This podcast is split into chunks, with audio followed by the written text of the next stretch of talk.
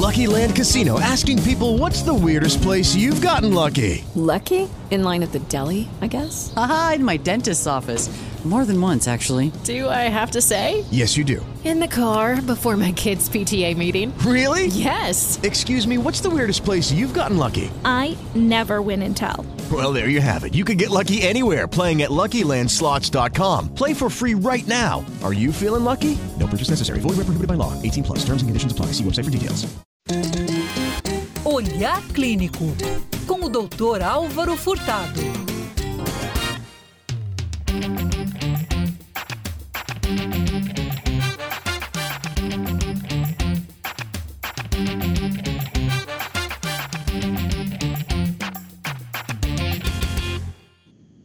O governo federal anunciou o novo programa Mais Médicos, né? E o doutor Álvaro está com a gente hoje aqui, não para falar sobre política, evidentemente, essa não é a praia do doutor Álvaro, mas para falar exatamente sobre essa questão, doutor, em que medida esse novo programa pode ajudar ou não, qual é a realidade, né? Principalmente naquelas regiões mais distantes, onde não temos uma estrutura, uma infraestrutura é, hospitalar muito grande. Bom dia, doutor Álvaro.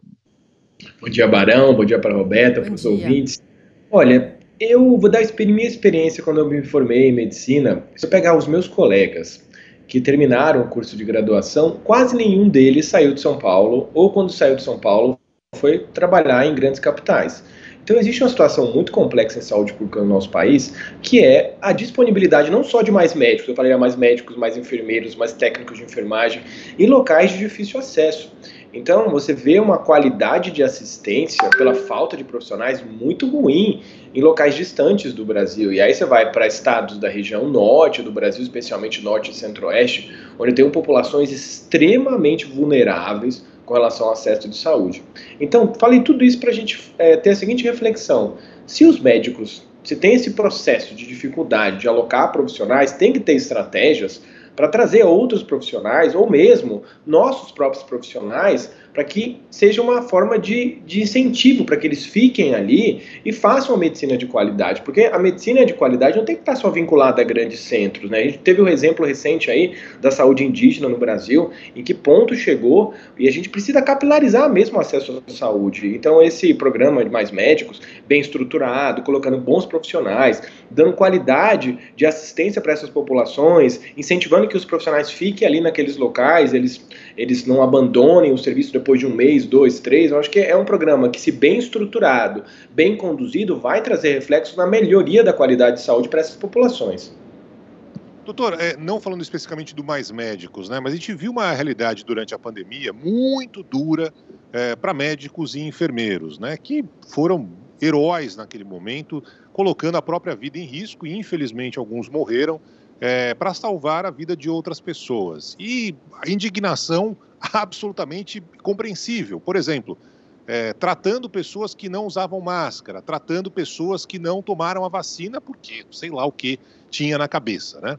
E aí os médicos e enfermeiros colocavam a vida é, em risco, trabalhando às vezes horas excessivas, é, em condições não das melhores, e a saúde mental, a dificuldade, tudo isso fez com que muitos abandonassem a profissão. Isso é uma realidade que aconteceu não só no Brasil, aqui nos Estados Unidos.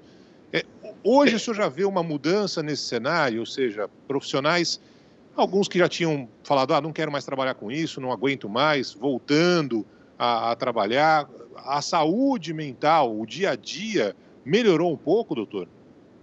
Olha, Barão, é uma situação muito complicada, né? porque a gente tem um, no, no, Sistema Único de Saúde agora um momento pós-Covid, depois de três anos da pandemia, onde o sistema de saúde realmente público está numa situação muito ruim, né, é, com relação à quantidade de profissionais, existe um desgaste enorme, não, não só para médicos, também para outros profissionais que atendem a população do Sistema Único de Saúde.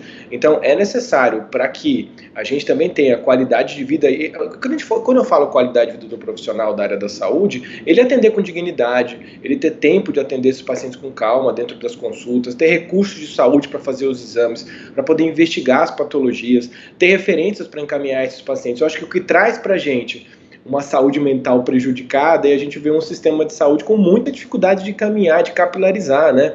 E, e trazer acesso para populações mais pobres, populações que não moram nos grandes centros, né? Isso tira a saúde da gente. Claro que o estresse, trabalho, tudo que aconteceu nos três anos foi bastante desafiador. Aliás, vai fazer até três anos que começou o lockdown, né? Foi mais ou menos nesse período, né? Onde a gente parou aí o mundo para atender esses pacientes, mas eu acho que a, a saúde nossa também está vinculada à saúde do sistema, né? Se o sistema não está muito bom, a nossa saúde também acaba ficando prejudicada. Então a importância da gente cada vez mais buscar melhorias dentro do sistema único de saúde do nosso país. Com certeza. E ainda sobre os mais médicos, a própria ministra da Saúde falou sobre o grande desafio, deu uma entrevista para vários jornais falando que o grande desafio é fixar agora esses profissionais especialistas em áreas remotas e periferias, onde não há estrutura, onde os profissionais trabalham com muita dificuldade no dia a dia até para fazer o básico. Mas, doutora, a gente também vai falar sobre um outro assunto, porque a vacinação com a bivalente, aquela vacina de Covid-19 que também protege contra a variante Omicron, vai ser ampliada eh, no estado de São Paulo para todo o público prioritário, doutor. Os públicos mais jovens, essa vacina deve chegar também? Essa é a tendência? Olha, tudo vai depender da disponibilidade de doses e adesão das pessoas a essa campanha, porque a gente começou com acima de 70 anos e pessoas com alguma alteração imunológica. Menos de 25% das pessoas elegíveis foram procuraram para tomar essa vacina. Então, o Ministério deu uma adiantada nos outros grupos porque ficou sobrando dose.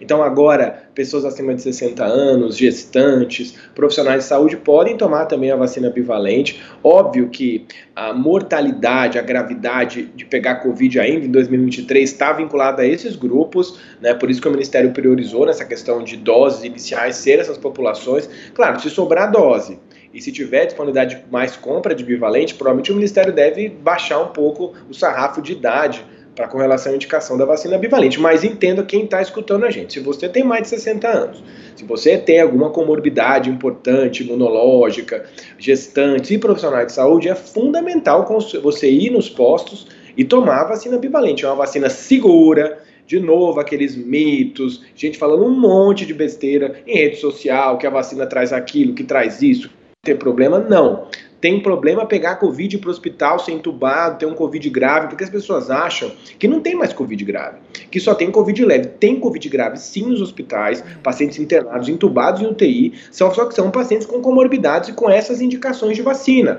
acima de 60, 70 anos. Então é importante sim, você que tem pais, avós, ou você que está escutando a gente que tem, pertence a essas populações, vá tomar a vacina bivalente. É isso aí, tomar, é isso. tome a vacina sempre e tomara que lá na frente os mais jovens, como diz Alberto, também tenham essa oportunidade, porque vacina boa é vacina no braço, como diz o doutor Álvaro, que volta na próxima segunda-feira conversando com a gente nesse Terça. mesmo horário aqui no Band. Eu falei segunda, né? É. Terça-feira. Valeu, doutor Álvaro, até a próxima. Tchau, gente. Ótima semana para todo mundo. Valeu, doutor. Beijo. Agora, 11h34. Lucky Land Casino asking people what's the weirdest place you've gotten lucky? Lucky? In line at the deli, I guess? Aha, in my dentist's office. More than once, actually. Do I have to say? Yes, you do. In the car before my kids' PTA meeting. Really? Yes. Excuse me, what's the weirdest place you've gotten lucky? I never win and tell. Well, there you have it. You can get lucky anywhere playing at LuckyLandSlots.com. Play for free right now. Are you feeling lucky? No purchase necessary. Void where prohibited by law. 18 plus. Terms and conditions apply. See website for details.